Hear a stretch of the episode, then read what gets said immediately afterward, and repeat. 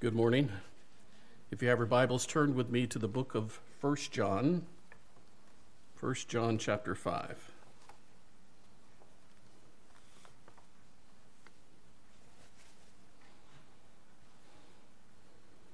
First John chapter 5, and I'm going to begin to read in verse 13. In fact, I'm just going to read verse 13. 1 John chapter 5, verse 13 and I'm reading for the ESV, so if it reads a little different from your Bible, it's okay.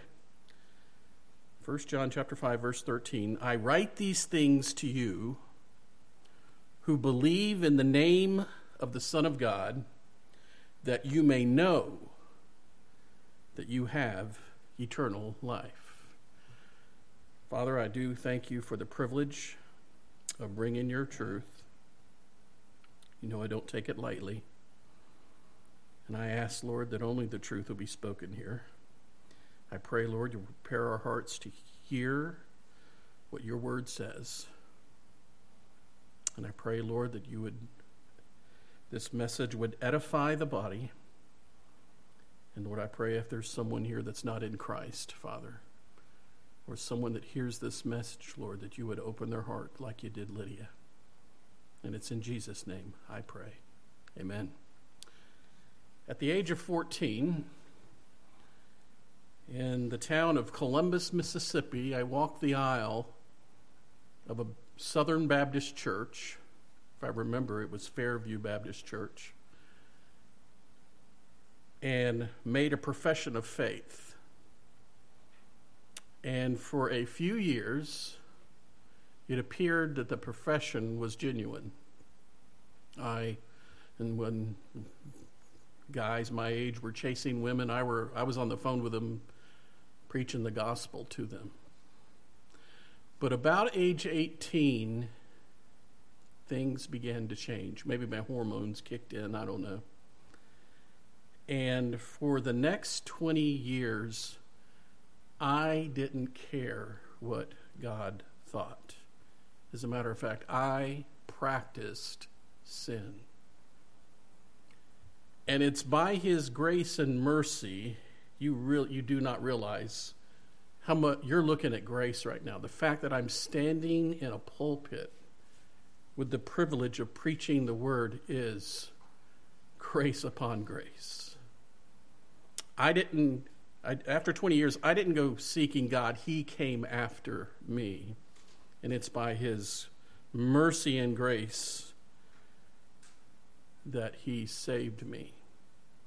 I'll never forget when I started going back to church at age 38. I was I would ask people, was I saved? Did, was I saved? And I never really got an answer. They didn't know how to answer. If someone asked me that today, I point him to the book of First John.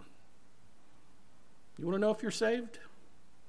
John says, that he wrote these things so that you can know, so that you can know that you have eternal life. So the question is well, what did he write? What is it that he wrote?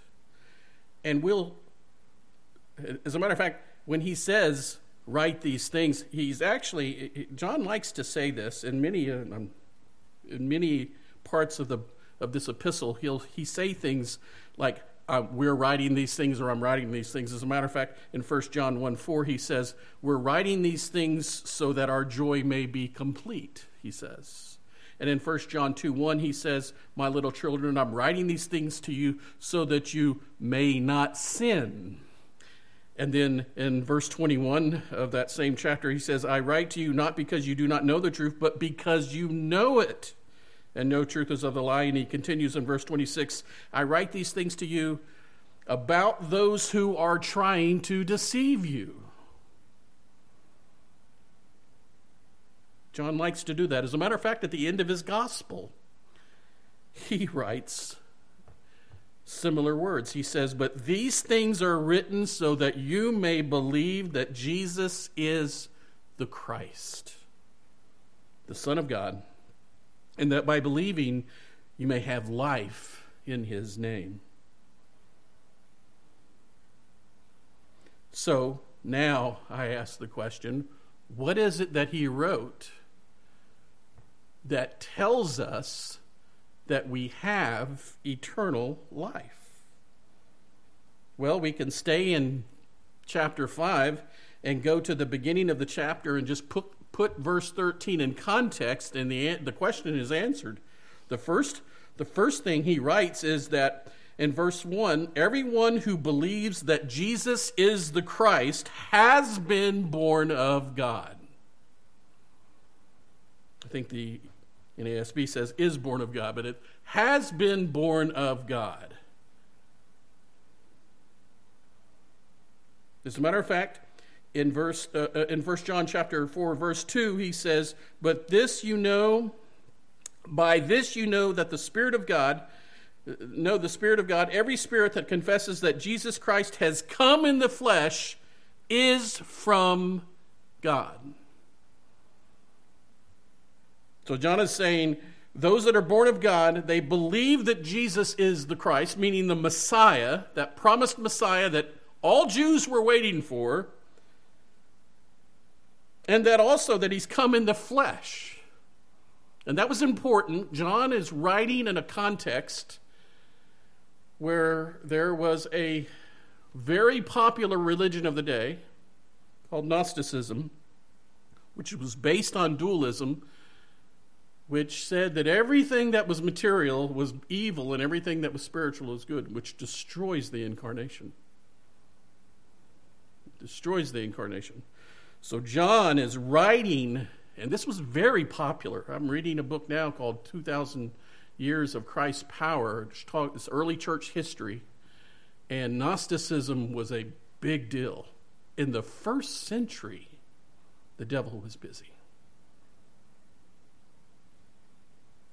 But when you read this in verse 1, some people might read everyone who believes that Jesus is the Christ has been born of God as a prescriptive, like a prescription for eternal life, for being born of God. That's not what it's saying. It's descriptive. It's not prescriptive, it's descriptive. Everyone that's born of God believes that Jesus is the Christ. And I think that you could go put this in the context of the Bible, and we can find out that belief belief is a, is a work of God. As a matter of fact, in Philippians 1:29, we read this, writing to Christians, he says, "For it has been granted to you that for the sake of Christ you should not only believe in him, but also suffer for his sake. Belief is granted to you. Wow, that's humbling. It ought to wake you up. This isn't a foreign concept that even belief that being born of God is something that God does, not because man wants it. In, in John chapter 1, verse 12, we read this But to all who did receive him, who believed in his name, he gave the right to become the children of God. That sounds prescriptive almost until he says, Who were born not of blood, nor the will of the flesh, nor the will of man, but of God. It wasn't my idea. It was not my idea to be saved. It was God's. Hallelujah. I tremble when I think about that. Because God would have been just and righteous if He would have left me in my sin. But He didn't. He's a gracious and a good God.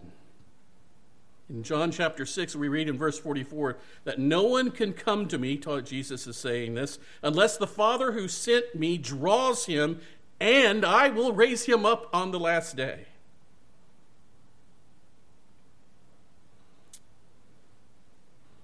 And in verse 45, it's written, It is written in the prophets, and they will be taught by God. Everyone who has heard and learned from the Father comes to me. This is the work of God.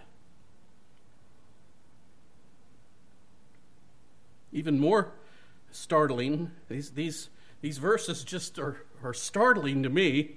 In Acts chapter 13 and verse 48, and when the Gentiles heard this, they began rejoicing and glorifying the word of the Lord, and as many as were appointed to eternal life believed. Who believed? The ones that were appointed to eternal life. This is incredible. This is why John writes those that are born of God, those they believe. They just do. I know early in my Christian walk,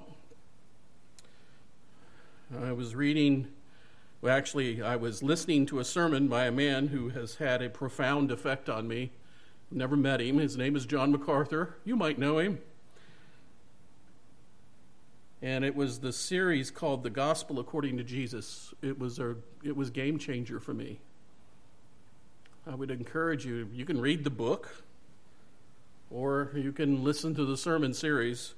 But in it, it, it, basically it's about the lordship of Jesus that when you get saved, when you are saved, that there's a change in your life. And it's a change that God does. But there were people that would push back on that. In fact, he talks about it. He said, and I'll just quote, a few have ever taken a few have taken the absurd position that a born again person may un- ultimately turn away from Christ in, into unbelief, deny God, and become an atheist, yet still possess eternal life. One writer invented the term for such people unbelieving believers. This is a real thing. Those kind of people do not have a high view of Scripture, apparently. They may say they do, but they do not.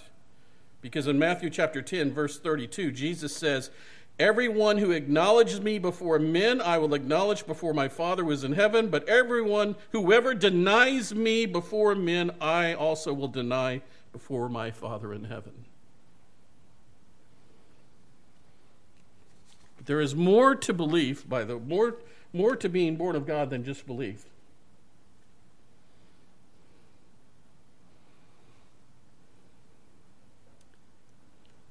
There's a businessman in this town, and I won't mention who he is and what he does. I don't want to give it away.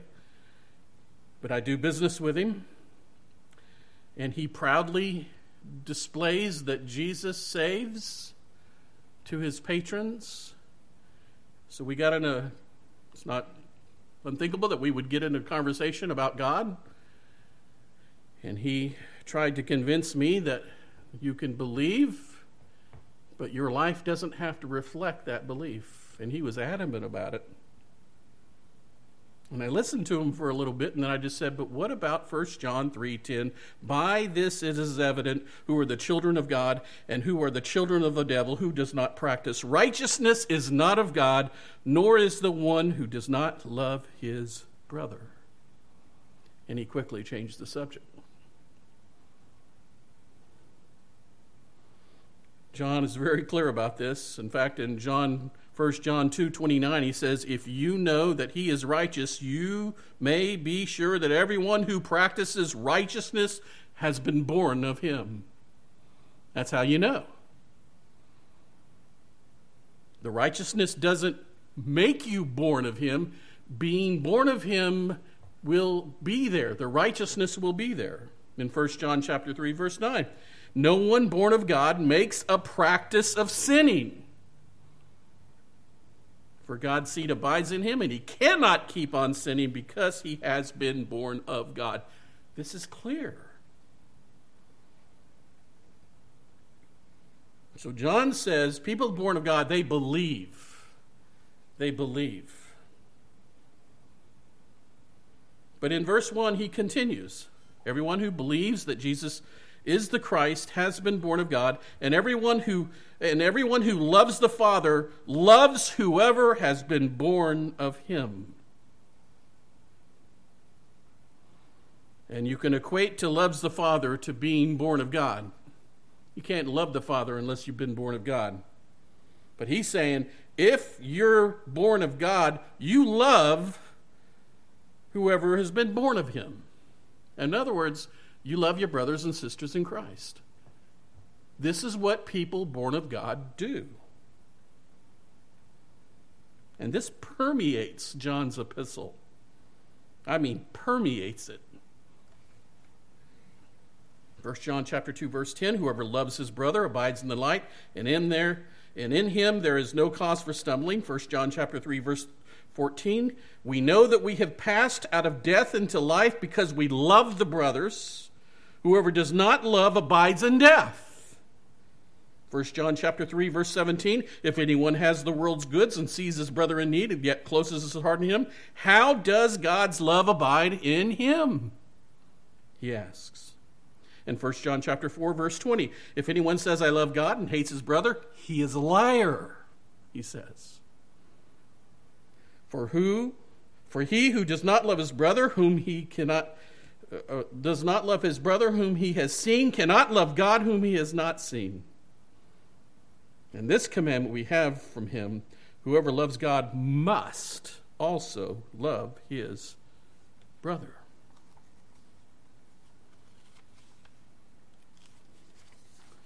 And then in the Gospel of John, we read the words of Jesus that say, A new commandment I give to you. And of course, the old commandment is this. We read about this in 1 John. Uh, the old commandment is love your neighbor as yourself, right? But here's the, the old commandment that is also a new commandment. John says, A new commandment I give to you, that you love one another just as I have loved you, you are to also love one another. By this, all people will know that you are my disciples if you have love for one another. This is how you know people are Christian. By the way, they love their brothers and sisters in Christ. We can't ignore this. This is the evidence. Back in 1 John, look at verse 2. How do we know we love the children of God? He says it here By this we know that we love the children of God when we love God and obey his commandments. In fact, in 1 John chapter 3 verse 24, he says whoever keeps his commandments abides in God and God in him, and by this we know that he abides in us by the Spirit whom he has given us. So he's saying, uh, How do you know that you love the children of God? Well, you can know this by loving God and keeping his commandments. And then he clarifies this in verse 3 For this is the love of God. Okay, what's the love of God? That we keep his commandments, and his commandments are not burdensome. His commandments are not burdensome. And I think you should note what the Bible says about God's commandments, about His law. Let's just very quickly look at Psalm 19 and verse 7. Psalm 19, verse 7. The law of the Lord is perfect,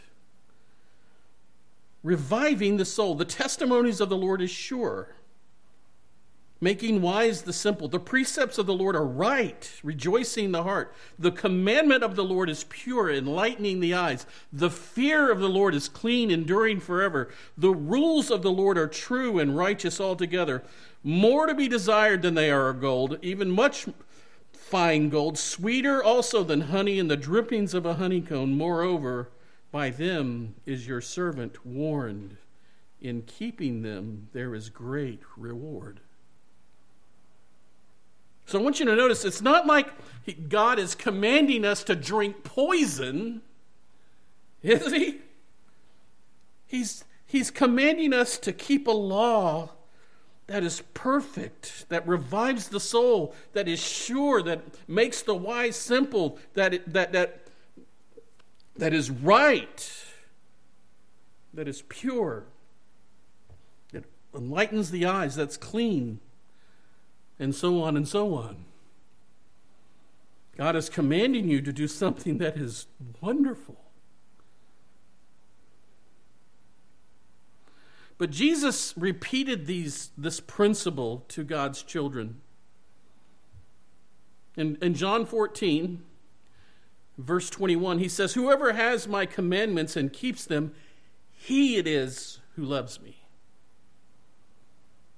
And he who loves me will be loved by my Father, for I will love him and ma- manifest myself to him. And then he says in verse 23 If anyone loves me, he will keep my word, and my Father will love him, and we will come to him and make our home with him. And then in John 15 14, you are my friends if you do what I command you, he says. And then Matthew 12 50, for whoever desire whoever does the will of my father in heaven is my brother and sister and mother. Remember that? When they his mom and and the family was outside wanting to speak to him. And then in John 8 verse 31 so Jesus said to the Jews who believed in him if you abide in my word you are truly my disciples it's not just belief.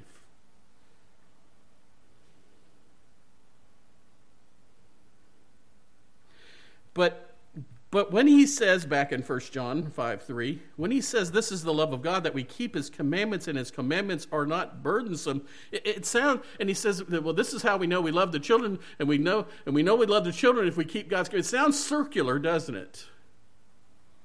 But I think the circle is broken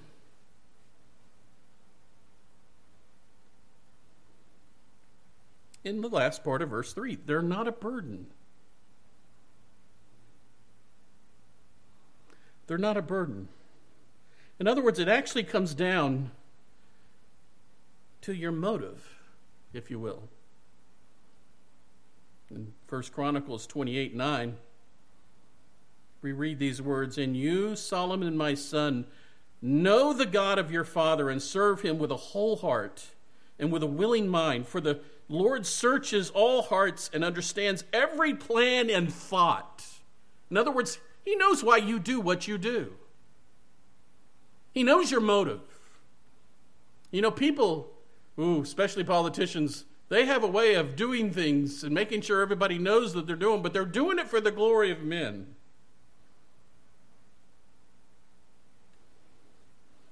But we read here if you seek him, he will be found by you. If you forsake them, forsake him, he will cast you off forever.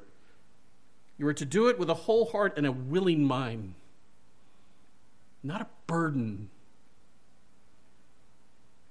In 1 Corinthians 3:13 and this is, and this is hyperbole by Paul when he's trying to get the, the Corinthians to not desire the showy gifts he says, If I give away all I have, and if I deliver up my body to be burned, but have not love, I gain nothing.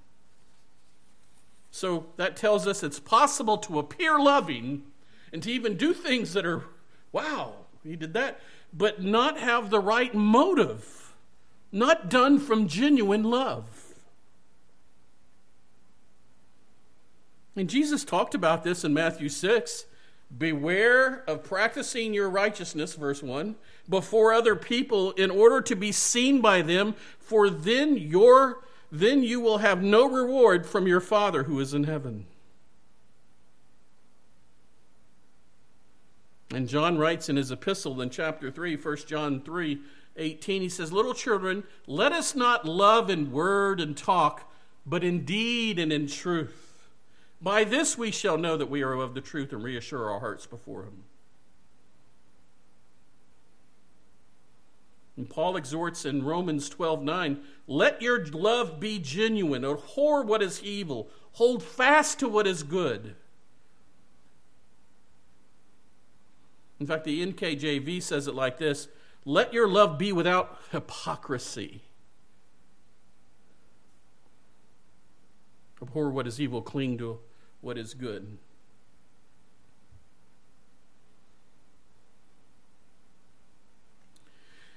One more, 1 Peter chapter 1 and verse 22.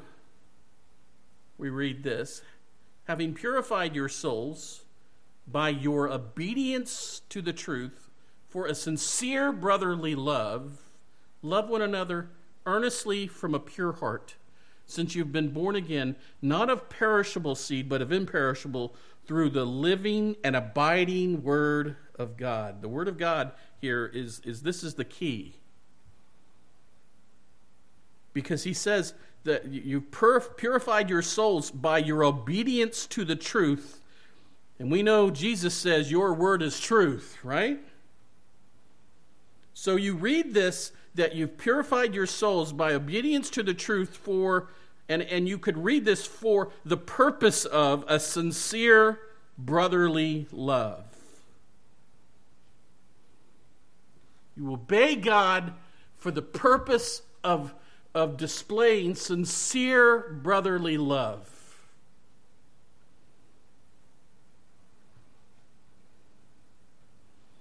And I guarantee you, every we could go back if we had time, and we don't. But we could go back and look at the Greek in that the love is not some some wishy-washy love that we have. The love is agape. It's it's it's sacrificial love. This is what people born of God do.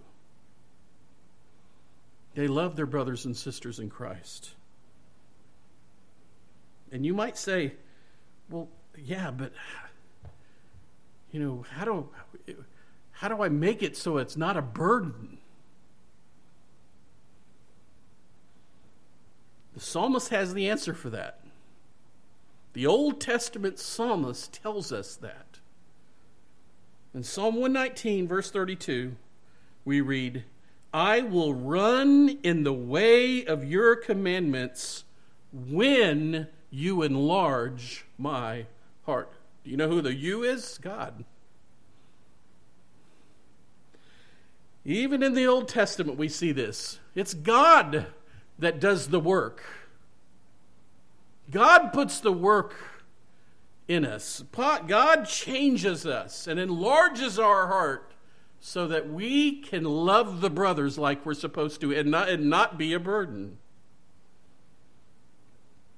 It's not a burden. So people born of God, they, they believe. They believe what the Bible says about Jesus. He's come in the flesh. They believe that he's the second person of the Trinity, has always existed. He is co equal with God, co eternal with God. We believe that He's the Son of God. Whatever the Bible says about Jesus, we believe it because we have eternal life, because we've been born of God. And people that have been born of God, they love their love others that have been born of God. It's just what we do because we're born of God. We don't do it to be born of God, we do it because we're born of God. And then back in First John again, we read this For everyone who has been born of God overcomes the world. And this is the victory that has overcome the world our faith. Don't miss this. A loving God has shown by keeping His commandments, and they're not a burdensome, and then he says in verse 4, he uses the word for, which is a transition to say, because of what I just said, everyone who's been born of God overcomes the world. Because, because frankly, sometimes it does feel, wow, like a burden, but it shouldn't. And if you're born of God, you'll overcome it.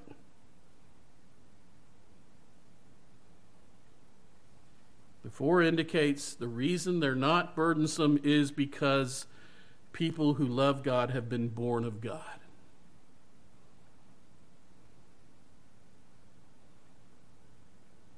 So, what does it mean to overcome the world, though? Well, we don't have to go outside of 1 John, but I will very quickly because Peter says something in 2 Peter chapter 2 that's important. Peter's chapter 2, 2 Peter chapter 2 verse 19. He says, "They promise freedom, but they themselves are slaves of corruption. For whatever for whatever overcomes a person is to that he is enslaved. For if after they've escaped the defilements of the world through the knowledge of our Lord and Savior Jesus Christ, they are entangled in them again and, and overcome, the last state has become worse for them than the first. For it would have been better for them to have never known the way of righteousness than knowing than after knowing it to turn back from a holy commandment delivered to them. And this what a true proverb says has happened to them. The dog returns to his own vomit, and the sow, after washing herself, returns to wallow in the mire. You know, when my our dog throws up sometimes, and it's a lot. She's a chocolate lab. She's a big dog, so it, there a lot comes out, and we don't have to clean it up right away because the dog will do it for us, and then we just do the finish up. That's disgusting, isn't it? Yes. And so someone someone who is still a slave to corruption even uh, if they if they've been enlightened and they've known about the way of righteousness and maybe for a short period of time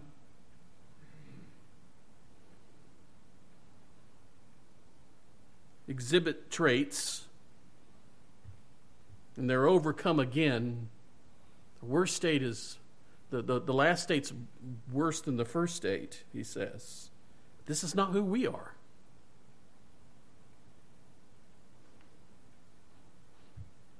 No. People that are born of God overcomes the world. What does that mean? Well, we can look in First John. We can look just I just looked for the word overcome in First John and had a lot of answers. First John chapter 2 verse 13 and 14. I write to you young men because you have overcome the evil one. It means you overcome the evil one. We know who the evil one is. Satan. I write to you young men again he repeats again in verse 14 uh, because you are strong and the word of God abides in you and you have overcome the evil one. And then in chapter 3, he says, Let no one deceive. Let little children, let no one deceive you. Whoever practices righteousness is righteous, and as he is righteous, whoever makes a practice of sinning is of the devil.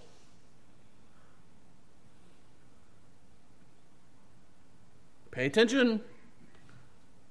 If you show up here on Sunday and you're all cleaned up and dressed up and you got the right face on and you say, I love Jesus, and then you go out into the world and you make a practice of sinning, you are of the devil. That's what John is saying. Now, read the whole book of First John. It does not mean you must be perfect because John says that if you say you have no sin, you, you're a liar. You make God a liar.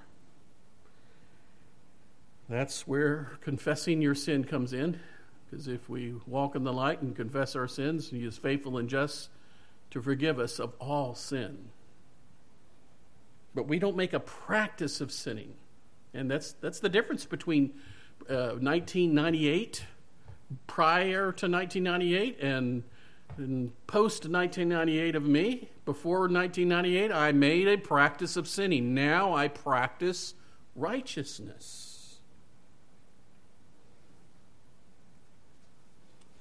In fact, he continues in, in 1 John 3. He says, Whoever makes a practice of sinning is of the devil, for the devil has been sinning from the beginning. The reason the Son of God appeared was to destroy the works of the devil, he says.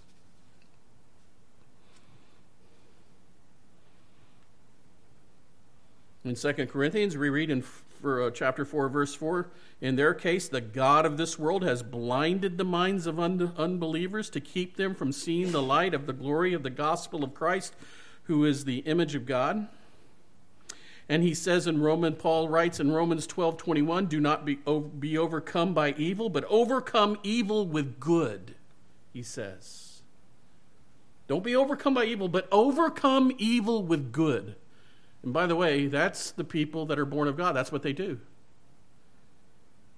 In Romans chapter, in fact, we'll put that in context, and we'll look at verse uh, 17. Repay no one evil for evil, but give thought to do what is honorable in the sight of all. If possible, so far as it depends on you, live peaceably with all. Beloved, never avenge yourselves, he says, but leave it to the wrath of God, for it is written, Vengeance is mine, I will repay, says the Lord. To the contrary, if your enemy is hungry, feed him. If he's thirsty, give him something to drink, for by doing so you'll heap burning coals on his head. And that is a symbol of repentance. Do not be overcome by evil, but overcome evil with good. You see the context? This is what people who have eternal life do.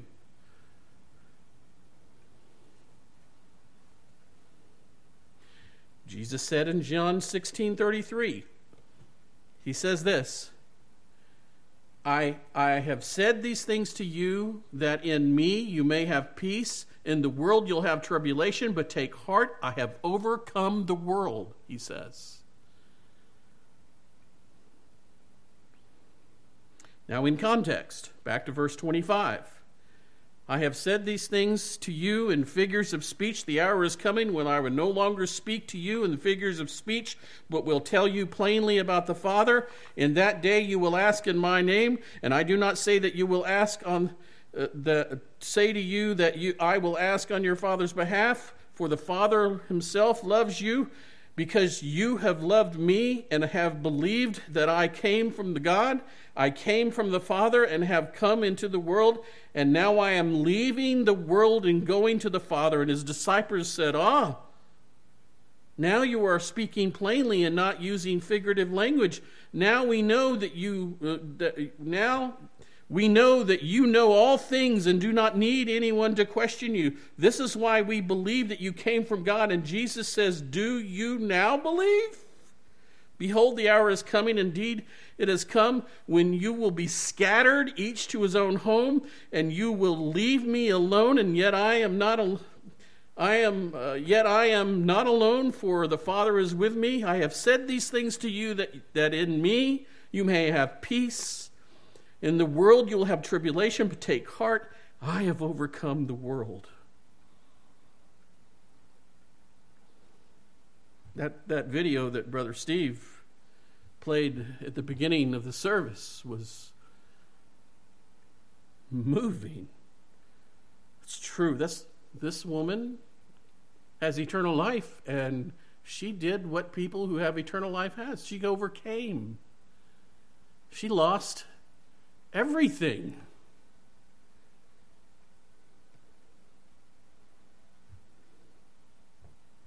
She overcame because Jesus overcame the world.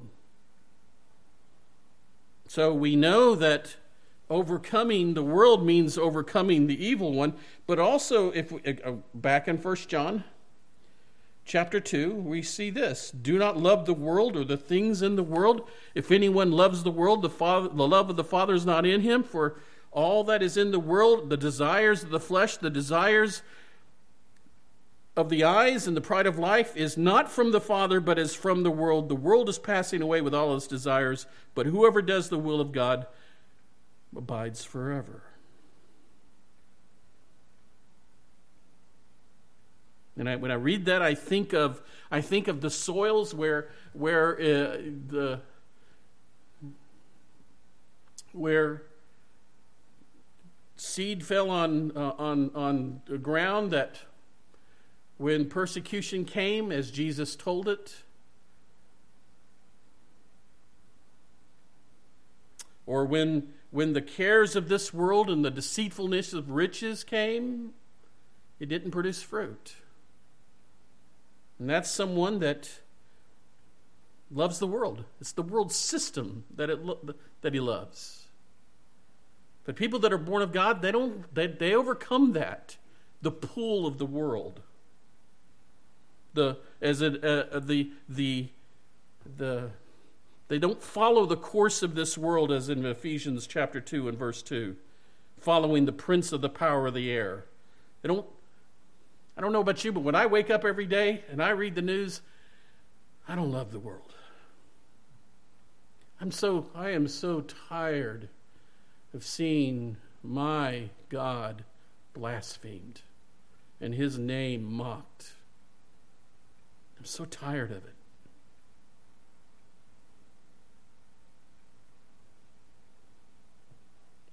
I remember in Hebrews 11, I'm reminded that Moses, talks about Moses, Hebrew 11 24, that by faith Moses, when he was grown up, refused to be called the son of Pharaoh's daughter. that video reminded me of this. You people that walk away from comfort, comfort and safety because of Christ. That's what people who are born of God do.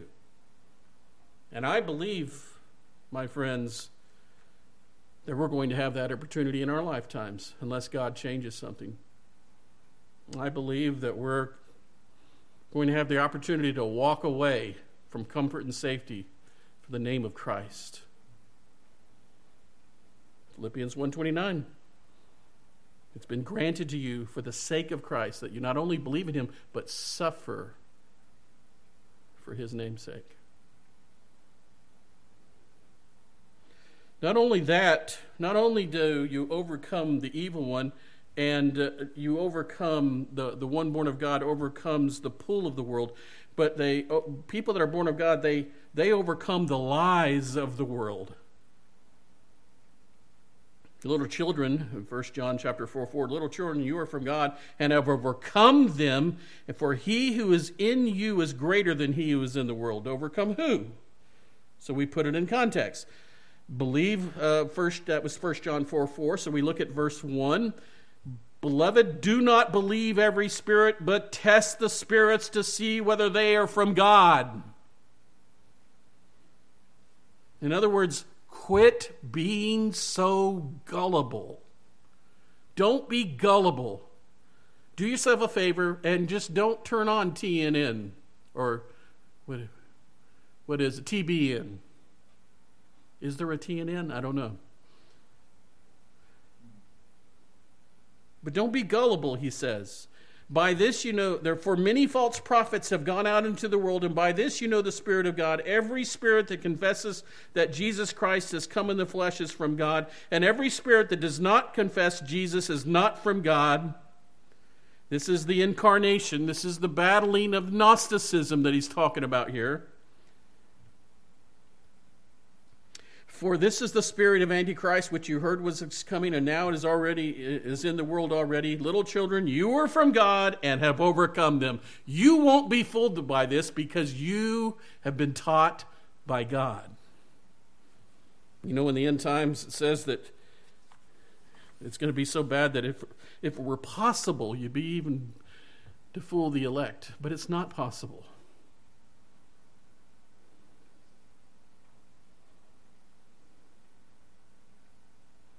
So, people that are born of God, they believe. They believe. They believe what the Bible says about Jesus. They believe he's the Messiah. They believe he's the Son of God. They believe he went to the cross. Believe that he's one that satisfied the wrath of God. They believe because they're born of God. They love those who are born of God. And it's not a burden. They obey the commandments of God because God's enlarged their heart and they overcome the world. And as I was studying this lesson, I began to look outside of the epistle of 1 John for more evidence of eternal life, and I found a plethora. For instance, in Matthew 19, remember the guy that came up to Jesus and said, Teacher, what good deed must I do to have eternal life? And of course, he walks them through the Ten Commandments, some of the Ten Commandments, and this guy's like, oh, yeah, I'm a good person. Reminds me of a Ray, Ray Comfort video, right? I'm good. I got it. And then he shows him that he are not good. Go sell everything you have and feed the poor. Go just go give it to the poor. And he had a lot. But Jesus said this at the end of that, that encounter. Jesus says this in Matthew 19 28 Truly, truly, I say to you, in the new world, when the Son of Man will sit on his glorious throne, you who have followed me will also sit on the 12 thrones, judging the 12 tribes of Israel. And everyone who has left houses, remember, this encounter took, in, in uh, took place in front of Jesus' disciples that had left everything. In fact, Peter said, well, We've left it all. And he says, And everyone who has left houses and brothers and sisters and father or mother or children or lands for my name's sake will receive a hundredfold and will inherit eternal life. And in the Gospel of Mark of this same uh, and this same uh, encounter, we, he, he adds, and children, he's left mothers and children and lands with persecutions, he says.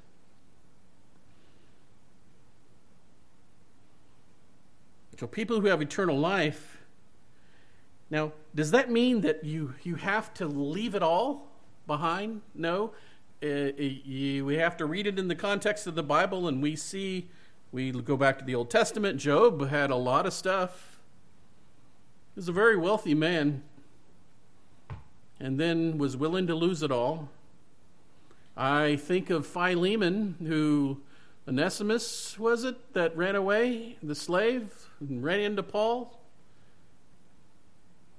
And Paul first said to Onesimus and gave him the gospel. Onesimus gets saved, and then he sends him back, and he tells Philemon. Philemon, he was a, he wasn't off in other lands. He had he had a house to live in and stuff. So th- this doesn't mean that you have to leave everything, but I think we should heed the words of Jesus when he says, "If any man does not forsake all he has, he cannot be my disciple." So you got to be. You, the question is, is if you lose it all, will you will you still submit to God?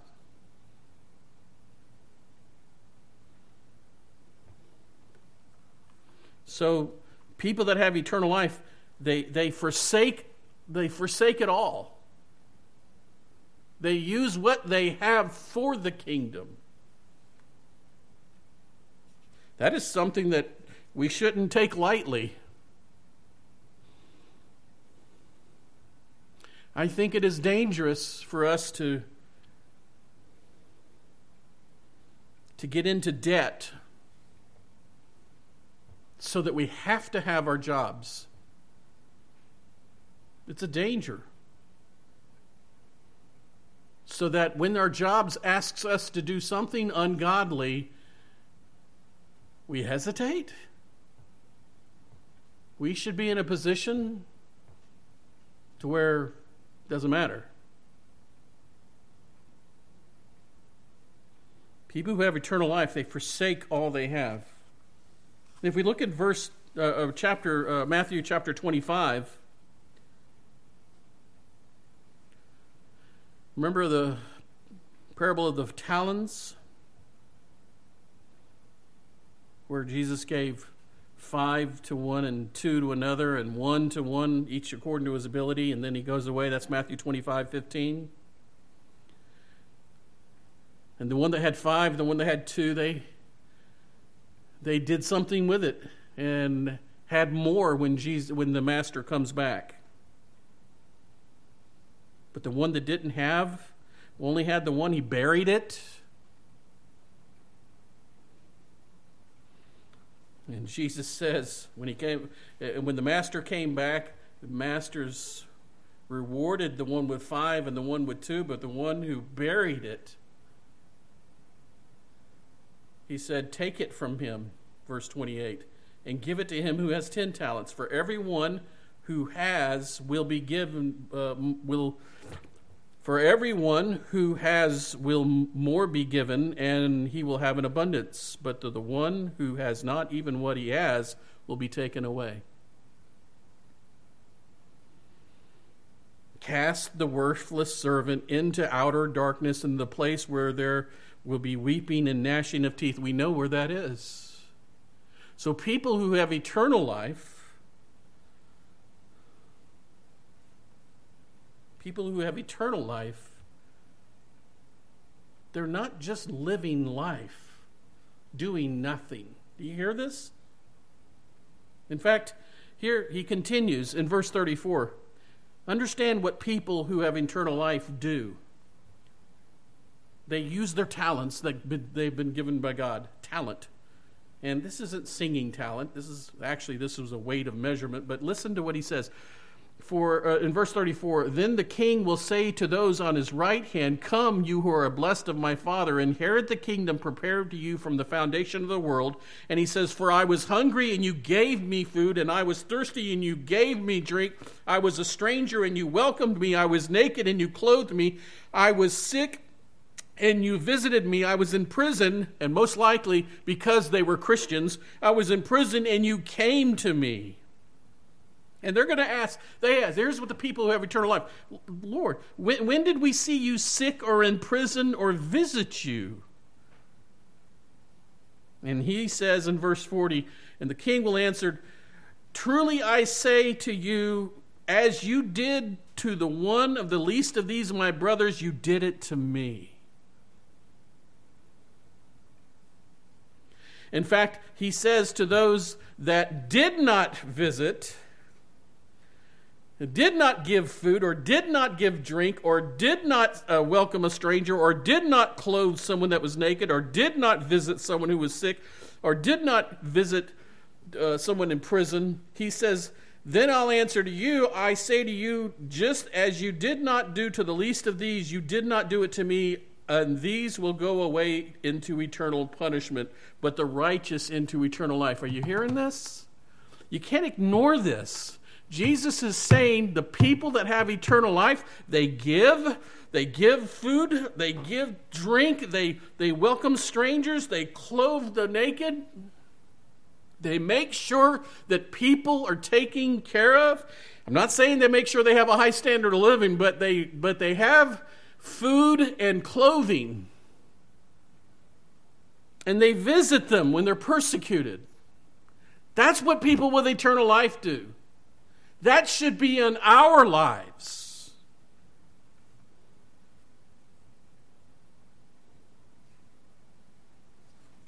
And he says here, if it's not, then you didn't do it to me.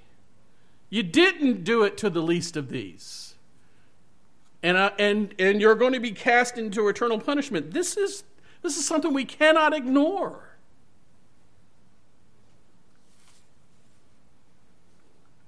One more. In John chapter 4 and verse 13, this is the woman at the well, remember? And Jesus says to the woman at the well, and I'm normally I would for the sake of time I'm not going to put it in context. I'm going to assume you know it. But John chapter 4, verse 13 Everyone who drinks of this water will be thirsty again, but whoever drinks of the water I will give to him will never be thirsty. The water that I will give to him will become in him a spring of welling up to eternal life. Spring of water welling up to eternal life. And I, just want to I just want to show you in verse 23, he says, but the hour is coming and is now here when the true worshippers will worship the Father in spirit and in truth. True worshippers in spirit, meaning that the Spirit's in them and the Spirit's producing fruit. So you're worshiping them. You're worshiping the Father because the Spirit is in you and because you are loving the brothers and patient with them and kind with them and you're gentle and you have self control, the fruit of the Spirit, and you have to do it in truth. It's not just it's just not the, the love loving, but it's also speaking the truth according to truth, which is the Bible. He says that God is spirit, and those who worship him must worship in spirit and truth. And then in verse 34, he says, My food is to do the will of him who sent me to accomplish his work. Do you not say there are yet four months, and then comes the harvest? Look, I tell you, lift up your eyes and see that the field is white for harvest, already the one who reaps is receiving wages and gathering fruit for eternal life, so that the sower and the reaper may rejoice together. For here the saying holds true one sows and another reaps. So I sent you to reap that for which you did not labor. Others have labored, and you have entered into their labor. You understand what he's saying here? That, that people who have eternal life, they actually sow and reap. And you might, you might witness to someone and just plant a seed. You just sow the seed, and then someone else later on, Jesus is going to send to reap that. But I don't want you to miss the fact that people who have eternal life are doing this. They're, they're sowing and reaping. They're actually they're actually talking to their neighbor and their coworker about Christ. People who have eternal life, that's what they do. We're here. We're not in heaven for a reason. We're here to show the world Jesus by the way we love one another and by speaking the gospel. And if you're not doing either of those things or only one of those things, it's time to repent. There's more, but I think the time is short here. This is the evidence for eternal life. This is what should be in us. Believe what the Bible says, love the brothers, love God, keep his commandments and spread the gospel. Because this is what people with eternal life do. Lord, I thank you for this privilege and this time. And I thank you, Father, for your grace in my life.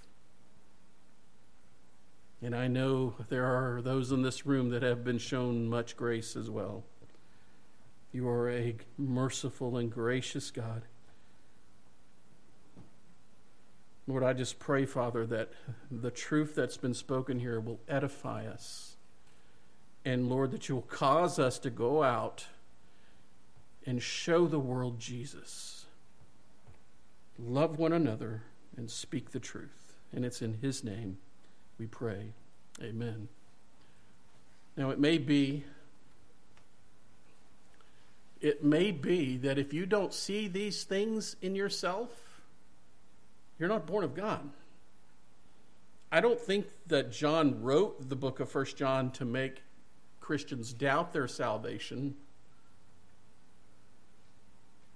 I don't think he did that at all. I think he wanted Christians to know you this you're saved, and this is how you know it. But there's when you read the book of First John, and I encourage you to do it today in one sitting. It's not long. There's this well, you, if, if you're not in Christ, you'll know it from the book of First John. Because you can't walk in darkness and say you're in the light. You're lying. So I would tell, I would just exhort you to understand that God is light and in him there is no darkness. And that he, he chooses to bring the elect to him through repentance and faith. The elect repent of their sin, they turn from their sin, they call sin what God calls sin, and then they don't trust in their own righteousness, but they trust in the righteousness of Jesus, who died upon the cross to pay a sin debt that we owed, not him. And the Bible says that all